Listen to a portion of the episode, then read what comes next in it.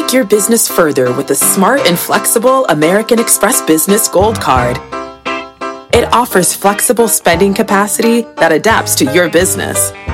You can also earn up to $395 in annual statement credits on eligible purchases at select business merchants. That's the powerful backing of American Express. Terms apply. Learn more at americanexpress.com/businessgoldcard. The market doesn't joke around, so why would you? Get serious. Choose Tasty Trade. Tasty Trade gives you the tools you need to make smarter moves. Dig into data with advanced charting, track profit accurately with order chain trackers, see risk clearly with curve analysis, and trade with low capped commissions, stocks, options, futures, and more, all on one platform. No wonder serious traders choose Tasty Trade. Join the club, genius. Tasty Trading is a registered broker-dealer and member of FINRA and SIPC. My mission is simple, to make you money. I'm here to level the playing field for all investors. There's always a bull market somewhere, and I promise to help you find it. Mad Money starts now. Hey, I'm Cramer. Welcome to Mad Money. Welcome to Cramerica. Other people want to make friends. I'm just trying to make you some money. My job, it's not just to entertain, but to educate and teach you. So call me at 1-800-743-CNBC or tweet me at Jim Cramer. We too often invest for the day. I hear people talk about what is working. And in the old days, when the late, great Mark Haynes ruled the mornings around here, I remember that each time I co-hosted, he would introduce me as Reverend Jim Bob Cramer from the Church of What's Happening Now. Oh, it was fun back then. It seemed like everyone was running their own personal hedge fund. There was an understanding that a stock could be here today and gone tomorrow, and everyone was fine with it. Those days are long over. And if you recommend a stock for a trade, even if you say buy it today for the analyst meeting and sell it tomorrow, sell, there will always be a YouTube video kicking around that shows you liked the stock, but never gave it the sell call. So we've gone well beyond that. Tonight we are taking it to the next level, where I'm introducing you to the concept of suitability. Basically, what stocks fit you? What investments are right for you? Not for this week, not for this month, but for your age and your temperament. I first heard of the concept of suitability when I was in training at Goldman Sachs for the group that helped small institutions and individuals. I had been buying individual stocks for myself and for others for a half decade before I got to Goldman in '83 as a summer intern. At the time, I was watching Financial News Network between classes at Harvard Law School. That was the predecessor to CNBC. When I could, I'd run over to the Harvard Business School library, where they had old research reports from long-gone firms like Bache, Shearson Lehman, about stocks totally on a catch-as-catch-can basis. It's so nostalgic to look back to what I would do next after I found a stock I liked. I would ask the kind librarian for a microfiche of the firm's SEC filings. These were little pieces of plastic you stuck into a machine, and you read the filings, all which you were lucky enough maybe would be only 6 months old. Everything I did back then is now online and instant and updated. The imperfections in the market back then were legion. Now everyone can know everything, but more on that later in this show. I would spend all week trying to find one stock that I thought would work, one stock that would be good for 1 week, where anyone who wanted to invest could take the idea and then run with it. And then I would take my answering machine and give you a 20-second wrap on that stock. Answering machines, can you imagine? Some companies used to make them with all those jobs wiped out by your cell phone, right? Answer machines. Same with answering services, for that matter. Talk about jobs that aren't coming back no matter who's the president. Anyway, I would say, hi, this is Jim. I'm not here right now, but I like both the chart and the recent numbers from People Express, a long-since bankrupt airline that I used to jet down to New York for job interviews. My best one? A recommendation for Monolithic Memories, a smoke show of a company with a red-hot stock that was run by Zev Druria, who two decades later helped save Tesla back when that car maker was struggling. Yeah, Druria, in 2007, 2008. He was the last CEO before Elon Musk. Anyway, Monolithic shot up like a rocket that week, and ultimately it ended up with a big bid from Advanced Micro Devices. That was far down the road. It was the best Cramer's not at home call his machine hit I ever had. And believe it or not, Jim is not home became a rallying cry for lots of people who were calling me back then, hoping I wasn't home so they could get the tip without having to deal with me. Not long after I got a job at Goldman Sachs, one of the officers at the firm called me and got the machine with its recommendation. He told me to call him as soon as possible. I did, and he asked me if I knew what suitability was. I had no idea suitability. I mean, like, you know, how's my suit fit? I mean, I didn't even have a suit.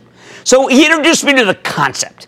He asked me, did I ever consider that many people who called me and got my answering machine might not be ready for the stock of the hottest semiconductor company in the land, and that I was recommending it to them one-on-one without any sense of whether it was right for them? I said that I always thought that stocks were pretty much a caveat emptor situation.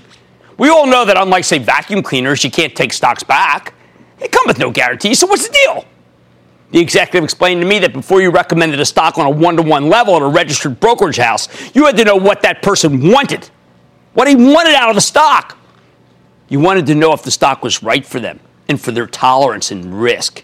Monolithic Memories, he said, yeah, Monolithic Memories wasn't exactly right for anyone other than bungee jumpers and K2 climbers or something like that. It's a long time ago.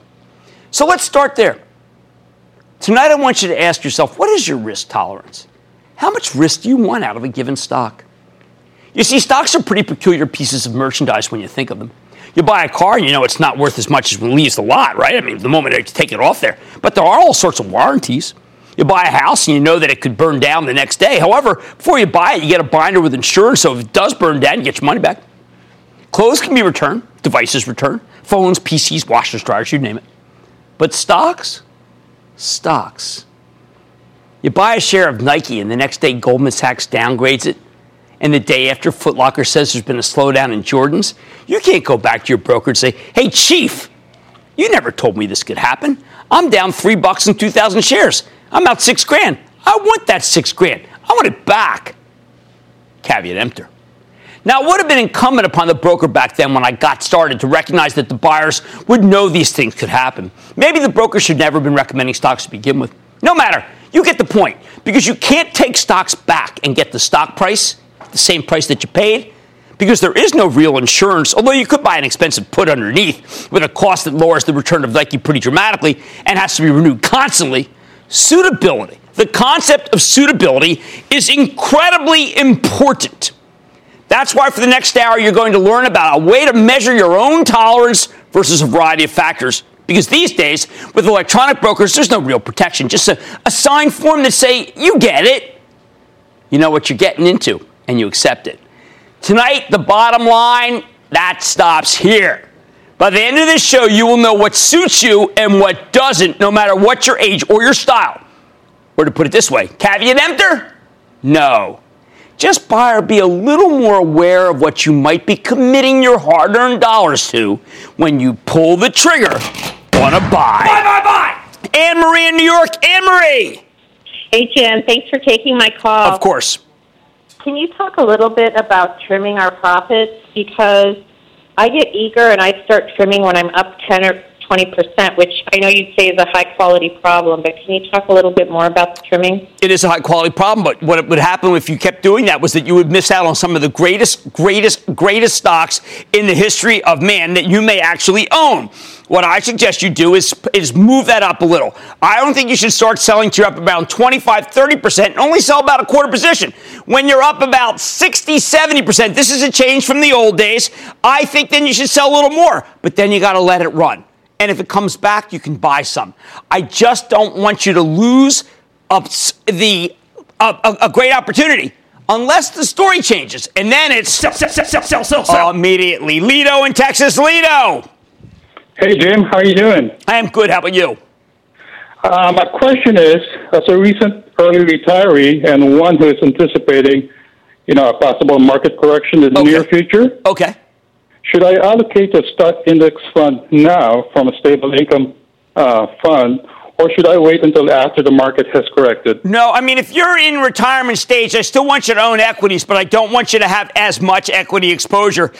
You really shouldn't own more than 50%. That's actually a lot if you're retired. Now, I want you to own some, obviously, because people who retire tend to live 20, 30, 40 years longer than they thought. But no, I mean, taking the cash out, don't necessarily put them in bonds when interest rates are higher. But you know what? You'll put money back if the market really craters. Otherwise, I think you'd be fine, and you got to let it ride. Marlo in Illinois. Marlo.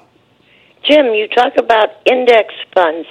Can you please tell us the difference between index funds and ETFs and maybe give us a couple of examples? Well, no, there's not much there. It's different. What I want you to do, I always default to what Warren Buffett says. Warren Buffett says you should buy the Vanguard Index Fund. It's the lowest cost fund. Vanguard's very easy to get to. I just want to go with Warren Buffett, the greatest investor. Why? Well, Warren Buffett, what am I going to do? Argue with him? That's never been a great call. All right, no more excuses. I'm helping you form the necessary investing strategies you need at all stages of your life tonight. From young to old, I'm going to meet you where you are and take you where you need to be. On Mad Money tonight, we're kicking things off by beginning in the crib. Forget binkies. Here are the two stocks you should be buying to give a newborn a much-needed head start. Then teenagers typically have a lot to learn, but there's an important investing lesson everyone can get from them as well. I'll fill you in. Plus, from your 20s to your golden years, my definitive guide to where your money should be sitting at any age. Stay with Cramer. Don't miss a second of Mad Money. Follow @JimCramer on Twitter. Have a question? Tweet Cramer. #MadTweets. Send Jim an email to madmoney@cnbc.com or give us a call at 1-800-743-CNBC. Miss something? Head to madmoney.cnbc.com. Fact. Running a business is not getting easier on your wallet. With higher expenses on materials, employees, distribution, and borrowing, everything costs more. Also a fact. Smart businesses are reducing costs and headaches by graduating to NetSuite by Oracle. NetSuite is the #1 cloud financial system, bringing accounting, financial management, inventory, and HR into one platform and one source of truth. With NetSuite, you reduce IT costs because NetSuite lives in the cloud with no hardware required, accessed from anywhere. You can cut the cost of maintaining multiple systems because you've got one unified business management suite. You improve efficiency by bringing all your major business processes into one platform, slashing manual tasks and errors. Over 37,000 companies have already made the move. See how you'll profit with NetSuite, and then you can think of all the ways you could be spending the money you save. Company retreat in Malibu, anyone? By popular demand, NetSuite is offering a one-of-a-kind flexible financing program for a few more weeks. Head to netsuite.com to start saving. When you're hiring, the best way to search for a candidate isn't to search at all. Don't search, match with Indeed. Indeed is your matching and hiring platform with over 350 million global monthly visitors, according to Indeed data, and a matching engine that helps you find quality candidates fast. Use Indeed for scheduling, screening, and messaging to connect with candidates faster. Plus, 93% of employers agree Indeed delivers the highest quality matches compared to other job sites, according to a recent Indeed survey. Leveraging over 140 million qualifications and preferences every day, Indeed's matching engine is constantly learning from your preferences. Join more than 3.5 million businesses worldwide that use Indeed. Listeners of this show will get a $75 sponsored job credit to get your jobs more visibility at Indeed.com/Mad Money. Just go to Indeed.com/Mad Money right now and support this show by saying you heard about Indeed on this podcast. Indeed.com/Mad Money. Terms and conditions apply. Need to hire? You need Indeed.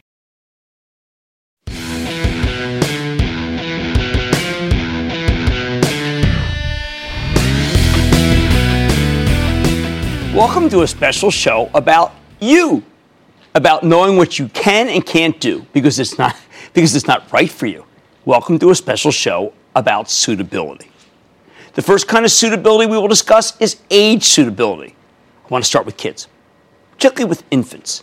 Mad Money's been on so long now that there are kids who were born who are in their teens, and if their parents listened to the show when it started, they would already be well on their way towards some great wealth. Parents, grandparents, listen up.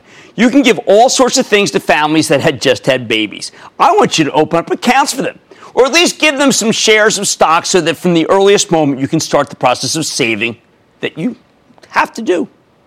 Now, here's my commercial for what everyone seems to have come around to, which is the notion of index funds. We have come through a period where almost all stocks pretty much traded together, and we have seen so many managers been let go or fired because they can't beat the market. So you can take a couple of $100 and buy some shares in an index fund.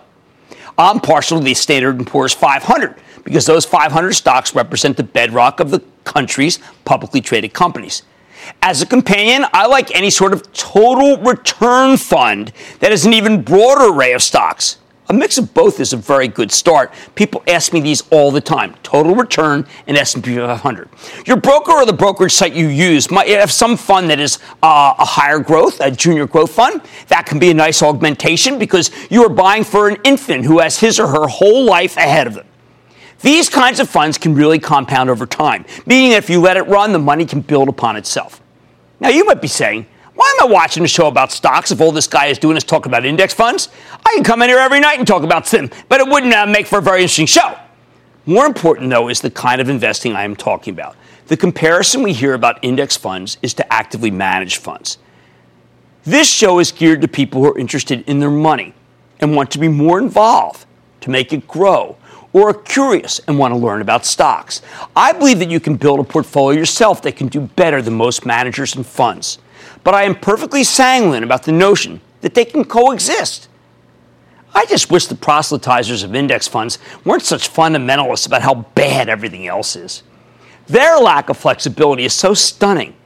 Yet I've had a career of picking stocks better than the market, and I saw so many investors when I worked at Goldman Sachs who would never settle for average and didn't. So I say, let's give both a try. What's a good stock for a kid just born? I think you should pick two. One with a dividend where you can reinvest the dividend and get the power of compounding going for you, meaning that each year dividend might be increased and you may be able to buy some more stock with that dividend. We often hear the term dividend aristocrats, companies that have long histories, specifically more than 25 years of increasing dividends. I like that. Which ones come to mind that we have liked historically on the show? Well, let's start with 3M and Procter & Gamble, Kimberly-Clark, PepsiCo. Any one of them would be great stocks to buy a share of. Then we want something with a little more juice. Okay, I think of FANG when I suggest these. That's Facebook, Amazon, Netflix, and Alphabet, formerly known as Google, hence the G. Why these? I think that Facebook has the ultimate mode about it. It's a rapidly growing site where you provide the content and they provide the ads. It's a brilliant company, deep bench. Amazon? There's a $4 trillion market for retail goods in the world, and Amazon only has a small fraction of it. Netflix? This is a company that wants so much to dominate entertainment with a management that intuitively recognizes what you want when you want it. Game changer. Why do I still like this Alphabet? I mean, isn't that played out? No. It's because it dominates search, which happens to be just the moment you want to buy something, so the advertisers love it. There's a balance sheet of beauty and a whole passel of people working to invent something new to supplant or complement search. Oh, and Waymo may be the ultimate in autonomous driving vehicles. These are just examples. They're about growth. I know that it seems rather commercial to do what I want done here, but I also think that given how poor income growth has been for so many people in this country, it is important to try to augment the other side of the ledger, the savings side. There's no time like the present. One other thought I like. You know, I believe that gold and silver are terrific insurance components to any portfolio. We'll discuss this concept more later in this show. But a highly unusual yet totally blessed by me idea is to buy gold or silver coins for people, or pieces of gold or silver, the actual. I bought slivers of silver for my kids from a dealer and pretty much forgotten about them. They may or may not increase. They are the polar opposites of growth or income stocks. They don't throw off money. They don't do anything. But in crazy times where inflation could come roaring back, there's nothing that holds up in value under that scenario better than mansions, masterpiece art, and precious metals. One caveat. If you do this, remember to put the gold or silver in a safe place. And that does not mean putting it under the mattress or a hole in the ground. A safety deposit box is more my style. Plenty more Mad Money ahead, including more about the most valuable asset in the stock market, time. The action you need to take today to set yourself or your kids up for financial success. Then they've been the source of some of my greatest investing ideas of all time. You probably got the same resource, but are you paying attention? I'll clue you in. And unfortunately, I don't look anything like how I did in my 20s today. Your money should change with age too. I'll explain how. So stay with Cramer. I'm opening up the lines to hear from you, the voices of Cramerica, because it's an uncertain time. I want to talk to you. Mr. Cramer, I just want to tell you, you are absolutely, positively fantastic. Thanks for helping us not panic in times like this. The average investor, which we all know and love, you cater to us, and we appreciate that for all you teach us. I am not going anywhere. You shouldn't either. We will get through this together. Cramer has your back. Call 1-800-743-CNBC, and let's take on the market together. We're going to figure this out. We'll puzzle it over, and we'll make it so that we're all smarter. Picture this. You're on a John Deere compact tractor, enjoying the sun as you clear brush across your pasture. You just have to get in the seat. Learn more at johndeere.com/get in the seat or visit a dealer near you. This episode is brought to you by AARP. 10 years from today, Lisa Schneider will trade in her office job to become the leader of a pack of dogs.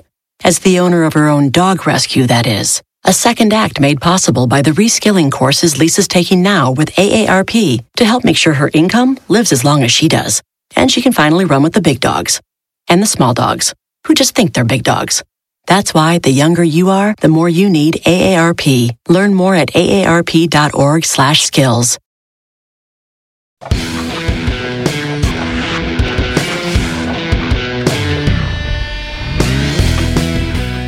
We're going over knowing thyself, how to pick stocks knowing they are right for you.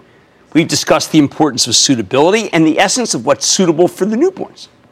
But what about suitable for the kids? What do you do for them? This is when you make your move. This is when you decide that you are going to get them involved in what stocks are, pieces of companies they might like. Now, let's be honest. You couldn't explain to a kid what a stock is to save his or her life. That's not how I grew up in my house. As much as I love sports, we had World Series tickets for the 64 World Series, given they were 6.5 games up with 12 to play. Of course, we blew them all and didn't make it. In my house, stocks were supreme. You see, my father had gotten a tip from his brother who knew a stockbroker who played tennis with to go buy the shares of a company called National Video, which for all I know would have could have made it if it started right now as Facebook Live show. But it was a total bust that cost us fortunes. He'd always bring home the Philadelphia Bulletin, the afternoon edition, and wouldn't give me the sports section. He would give me the business section. I would look up closing prices. The market closed early back then. And I tried to anticipate based on moving averages of how stocks were doing and what they would do next. It was a game of momentum, and a lot of time I only knew the stocks by their abbreviations and the agate type. But it was a fun game, and I kept a ledger. I kept the ledger to see SCM, IBM, Polaroid, Zenith, Xerox, National Video. I had Texas Gulf Sulphur, an LTV, a Rockwell, a host of other companies that have disappeared, but have since, well, let's just say, been acquired or still hang out and trade. I also had a lot of airline stocks because suckers were always buying those. Eastern, National, mostly Braniff, too. They were household names because of advertising. I liked the stock-picking process so much, I got the whole fifth-grade class at Penn Manor involved. We would all pick stocks and keep track of the closing prices for a week to see who could make the most money. The problem is, of course, I was working the exact opposite of what I should have been doing, right? Although, metaphorically, what I was doing is still being done now, just picking stocks by how fast they were climbing and backing away from them if their climb seemed extended or slowed velocity. That's called momentum investing. What I should have been doing is picking the stocks of companies I knew and asked to be able to buy them the shares in them. So let's go over what would have been right and what was wrong in the picture I just presented, which would have been compared to Goofus and Gowan from the highlights magazines that you always found in the dentist's office back then.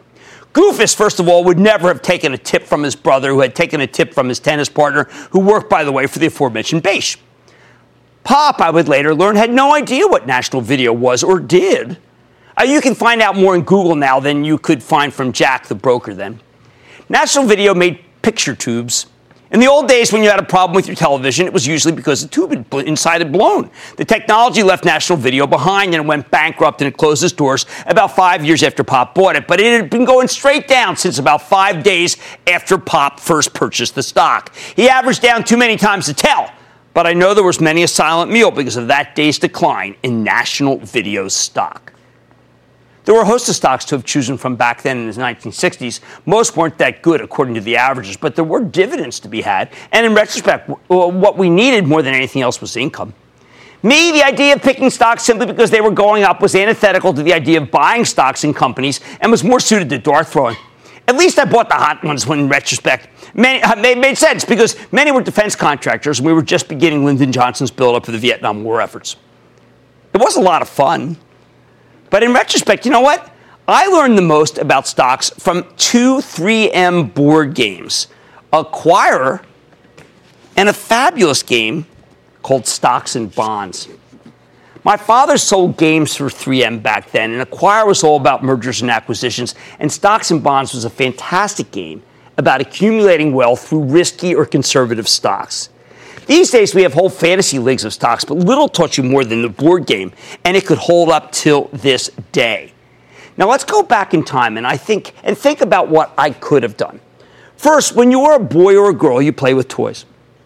It would have been such a natural to have bought shares in Mattel or Hasbro if you looked at some of the financials. Now, I'm not asking the kids to know what it means to own shares in a company in terms of price to earnings or even earnings. But I am simply saying that it is a way to teach kids that a company can be owned by the public and you can own a share in a company. Hey, they know toys. I bet you they'd pick Hasbro over Mattel. Of course, the irony should not be lost on my family. Can you imagine if my father had bought shares in 3M for me rather than National Video? I mean, 3M is what we call a dividend aristocrat. A company has increased its dividend for more than 25 years. That's quite a statement. If we had just looked at the spine. Speaking of dividend aristocrats, we had a box of Cheerios on our breakfast table every day of our lives. We could have bought General Mills. What a fantastic stock that would have been. And then there's the really easy ones. Who didn't want to go to Disney World? It's that factor, and not how many people cut ESPN off in the end. That's what matters. It's the intellectual property, the library. The library alone should make you want to own shares in the company. But the theme park, I mean, come on. Let's not outthink this game. I don't know about you, but Johnson & Johnson's Band-Aids, baby powder, and shampoo were staples in our house. I knew to wipe my nose with Kleenex. These are things that aren't even taught. They are embossed. They are imprinted. Finally, there's fast food. I know that McDonald's today may not seem like something you would necessarily want to invest in because of the quality of the food, but the CEO is committed to making the company more natural and organic over time. Let's face it, the whole food chain would be upended if this giant were to just switch its policies in a day. A burger would cost a fortune, and McDonald's would have to crater its earnings for years. So buy a name brand, something they can see and hear and touch or even like. Put it away. Stock won't always work out. But think of what you liked when you were little or what your parents liked when they were little. Look, if it trades, you more than likely have a winner. So the bottom line, if you want to get your kids into investing, buy a brand name, not this year's version of National Video. Something they can see and hear and touch and even like. Yeah, just own it. The stock won't always work. But think of what you liked when you were little. And remember that you may have a long-term winner on your hands. Let's go to Judy in Texas. Judy! Hi, Jim. How are you? I am good. How about you, Judy? I'm great, thank you. Hey, my son, William, has been very interested in buying stocks, and he's calling with me now. And my dad gave him some money to purchase some stocks. So we're looking at his very first stock purchase, and we're wondering how we look at what stocks to buy. Like, where should he start? Okay, he should look at things that common household things that he sees and you see. And then what you want to do is you want to figure out how much money you want to put in it, and you put a quarter of it in. A quarter of it, because if the market goes down immediately, then he'll say, oh, this is a sucker's game. I don't want to be in it. Put a quarter in and then wait for another 3 months, another quarter, and then hopefully you'll get a sell-off and you'll be ready to buy. If not, put the rest of the money to work by the end of the year. But make it in household name brands that everybody knows and can sink their teeth in. Let's go to Carol in Florida. Carol. Hi, Jim. How you doing? I'm good. How about you, Carol?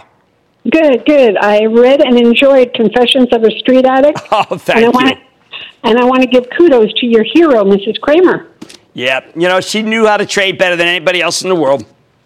Good for her and good for you. Yep. I'd like to know your opinion on buying gold and silver as a hedge against the market and our monetary system. I think cash is the best hedge, okay, against the market. Against the monetary system, you're absolutely right with gold. I happen to like actual physical gold. I actually like buying gold coins. If you can't afford those, the GLD will do. It's not as good. The stocks will not work because they tend not to reflect the price of gold. So if you do buy gold bullion, please do not keep it in your house. Put it in a safety deposit box. But I think you're dead right about the idea. Stocks don't need to be abstract certificates or numbers and letters behind a password-protected screen. They're real. You can touch, taste, and play with them. And with kids, that's often the best place to start. Still more Mad Money ahead, including investing advice from one of the wisest groups of people around, teenagers. I'll explain next. Plus, a serious piece of investing wisdom that I think is dead wrong and could be wreaking havoc on your money right now.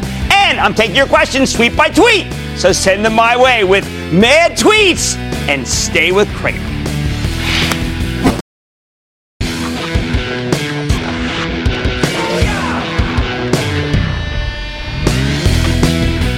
We all know that teenagers are incorrigible. The last thing they want to hear about is stocks. They have bigger fish to fry. To which I say, so what? I'm not going to tell them what to buy.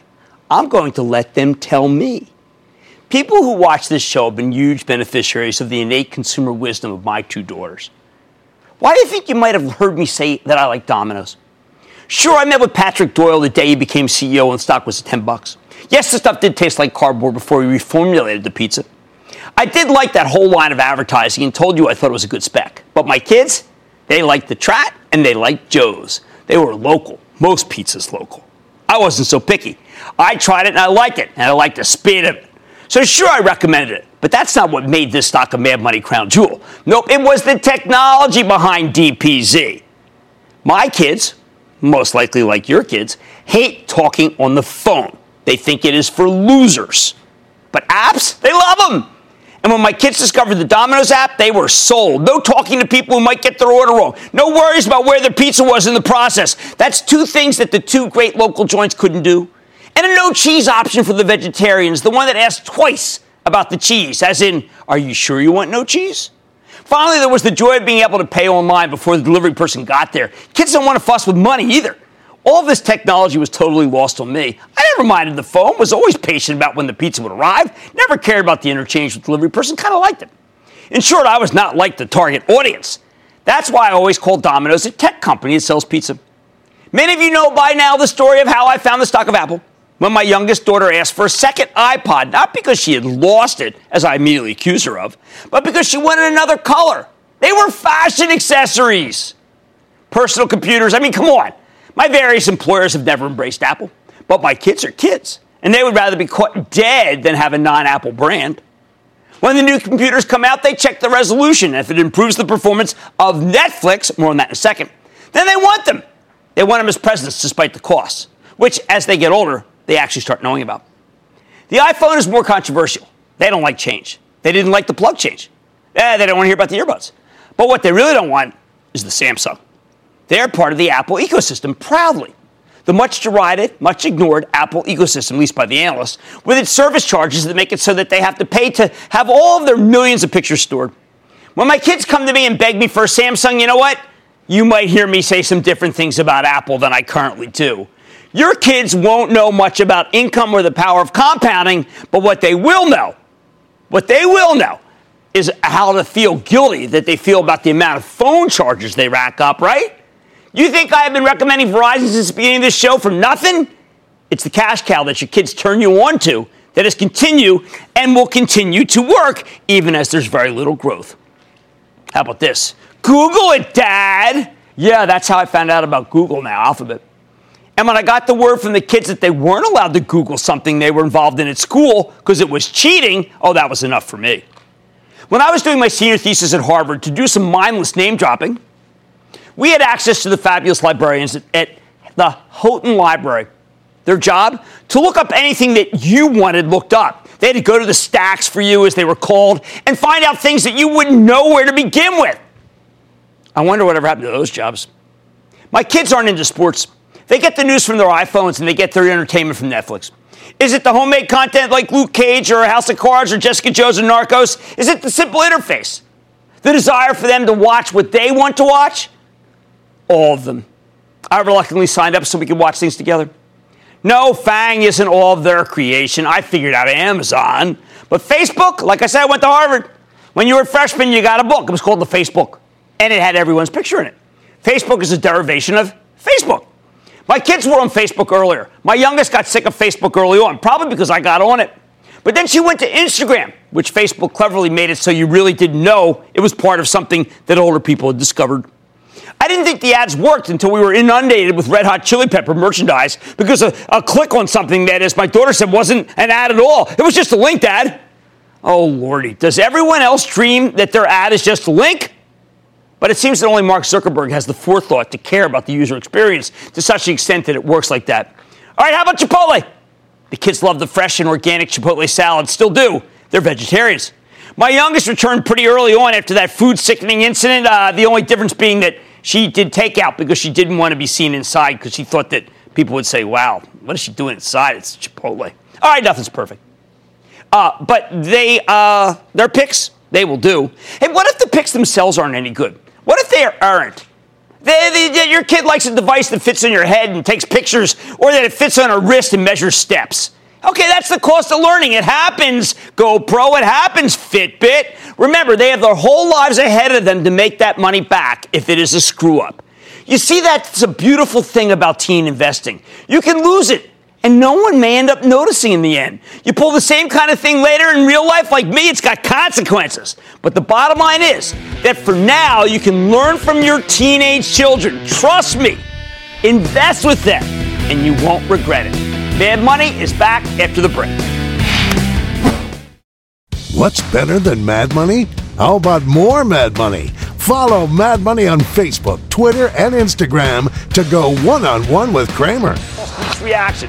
What other questions do we have? I always tell people you got to start with an index fund because I need you to be diversified. Get more with guests. How do you stay sharp? And go behind the scenes with the most interactive show on television. If you can't explain in 3 bullets why you're buying a certain stock, don't buy it. Follow Mad Money today.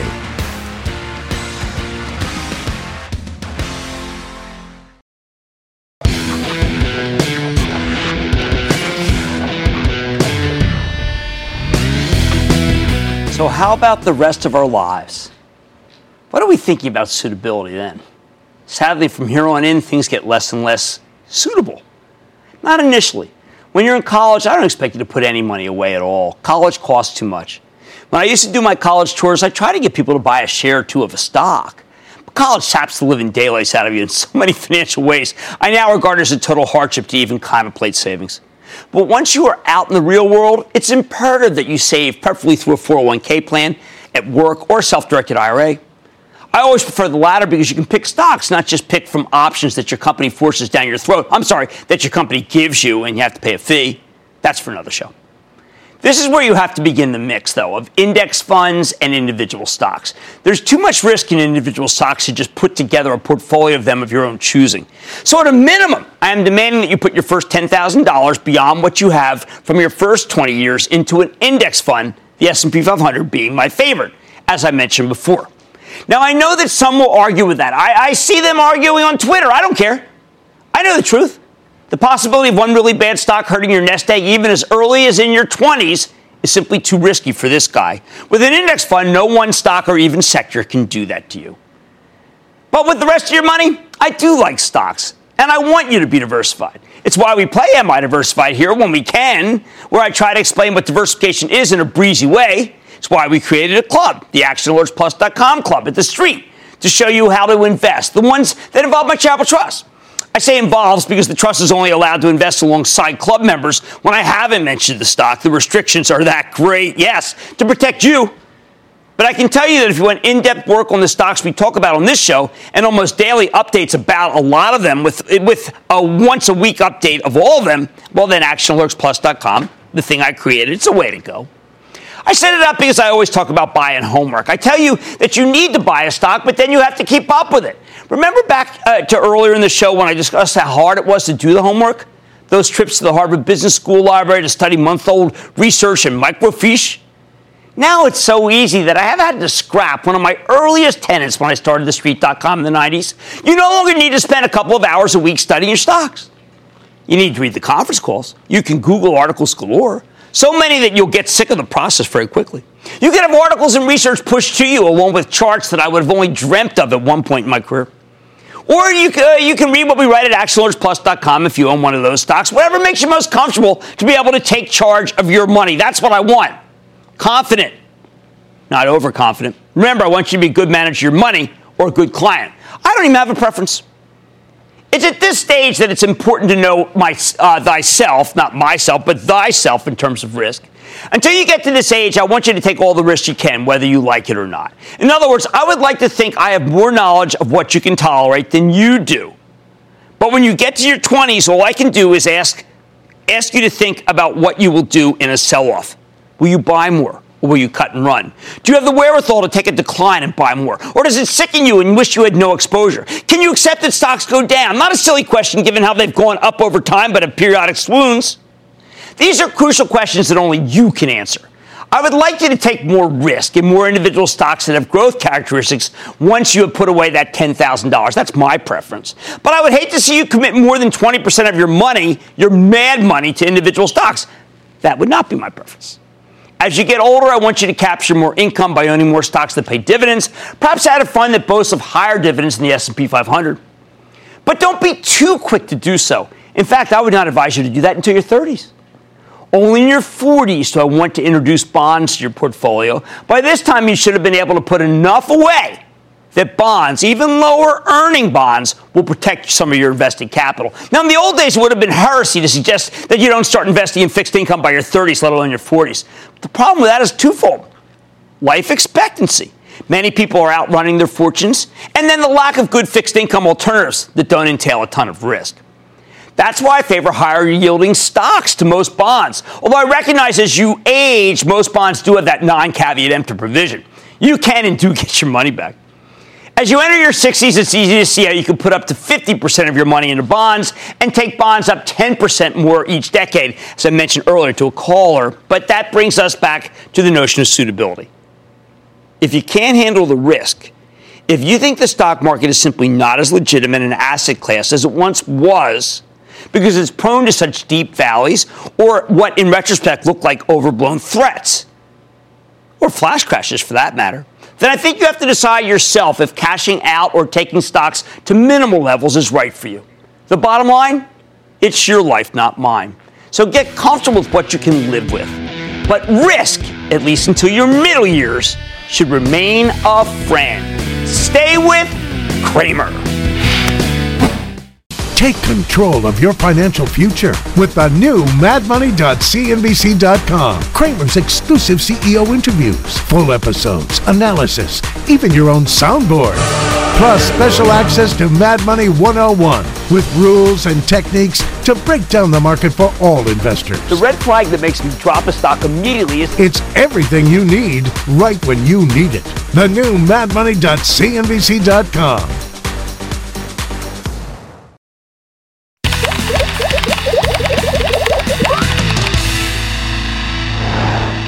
Here on Mad Money, we love to see families investing together.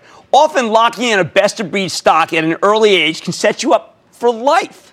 So your wealth can grow with your age. So we're kicking off this edition of Mad Tweets with some Cramerican families. So let's get started. First, we hear from Rico Z, who says, at Jim Cramer, get him started young. I like that. That kid obviously has horse sense. Here you go. I mean, I don't know whether, well, there's some charts in there. Maybe kid likes the charts too. All right. Holds up under much pressure. Next, we have a tweet from David who said, at Jim Cramer, awesome time at a Phillies game on this day a few years ago. Sat next to you and your dad. Oh, that is terrific. Yeah, we had a great time with Papa. I used to love to go to games all the time. And, I was a vendor with the Phillies. Mike Schmidt remains my favorite player. All right. Now, sometimes we come across some families that are truly cadre to the show and kids that have real horse sense. You think you know your CEOs? Nobody is going to stump at Pounds the Poodle's kid. Arrow Electronics. Michael Law. Facebook. Mark Zuckerberg. Twitter. Jack Dorsey. And your favorite for the opening bell? Jim Cramer and David Farron called Candelia. Well, that's it. I mean, that should be a show on its own. All right, next up, Patrick Tucker asks, at Jim Cramer, serious question. Are accounting issues pretty much always because of some level of shadiness? Or can honest mistakes be made? Oh, God, I could spend a whole segment. I may have to do a whole segment on this someday because the answer is honest mistakes can be made. And a lot of times my rule will keep you out of a situation where there's an honest mistake and then the stock takes off. But there are other cases where it's not honest and you lose everything. So I am going for the maximum risk situation as opposed to the minimum one. And I can't really tell from the outside which is why I'm so cautious. Now a tweet from Adio Samuels, who wrote, at Jim Cramer, my brother's 26 with no 401k offer at his job. Should he open a Roth or traditional IRA to get his retirement savings going? Should talk to his tax accountant. I prefer the Roth. At Sonu Johar tweeted, at Jim Cramer, you have repeatedly said you prefer individual stocks over index ETFs. Do you have a write-up somewhere explaining why? Okay, remember, first I do want an index. I want an S&P 500 fund, and then I want you to put your first 10,000 there, and then I want you to continue to use that as your retirement vehicle. But I also think that you should be able to try to pick some of the best stocks that would normally be in an ETF, because I trust you. You watch the show. You're doing the work. Let's make some money together in individual stocks, too. Not denigrating mutual funds, not denigrating index funds, saying let's own some stocks as a Mad Money situation. Up next is a tweet from C.S. Bowles, who wrote, at Jim Cramer, just bought Get Rich Carefully. Ooh, we had a kid earlier just looking at it. And look forward to a fun and informative read. Enjoy your show, too. I haven't written a book in a while. The reason I like Get Rich Carefully, frankly, is because it is an in-depth look of how to pit stocks against each other and the mistakes that I have made, so many at times, and I detail them all embarrassingly so you can learn from them. And now, here's a tweet from Eric Wolf, who wrote, at Jim Cramer, you talk about heavy short selling interest. What percent would you call heavy? 10%. If I see 10% shorted, I sense that something could be wrong. Got to do your work. Got to figure out if the shorts are wrong. They often are. But that's what the percentage is that I look for. Coach Beardson's tweeted, at Jim Cramer, what do you recommend to keep squirrels out of the garden? Okay, I got triple fence, I have boxes, I have underneath, I've got more fence, and I've got chicken wire. Man, we got the whole shooting match, and they don't get in. But you know what? My other box, they get in, and I just have to throw the stuff away. So do what you can with as much fence. I spend way too much time thinking about fencing. It is a preoccupation of mine. Muaz Ilyas wrote, at Jim Cramer, it would be great if you could shed some light on the age-targeted 401k portfolios. Are they well thought? We'll appreciate your advice. I just think the index funds are better. And, and then you can lower at times. You can lower how much index fund exposure and raise cash, and that's a better way to look at it. I just think that's a much smarter and smarter way than trying to assess what may be in an age-related fund. Stick with Cramer. Cramer, you are super. You are awesome. I'm a first-time investor. Thank you for inspiring me to get in the game. Your show is the best. I am so glad you're on TV. I want you to know that you have transformed me. Thank you, Cramer. I like to say there's always a bull market somewhere, and I promise to try to find it just for you right here on Mad Money. I'm Jim Cramer. See you next time. CNBC has quick and easy to understand business news updates at the open, midday, and close every weekday. Markets, money, and more from Wall Street to Main Street. I'm CNBC's Jessica Ettinger. Follow and listen to CNBC Business News Updates wherever you get your podcasts.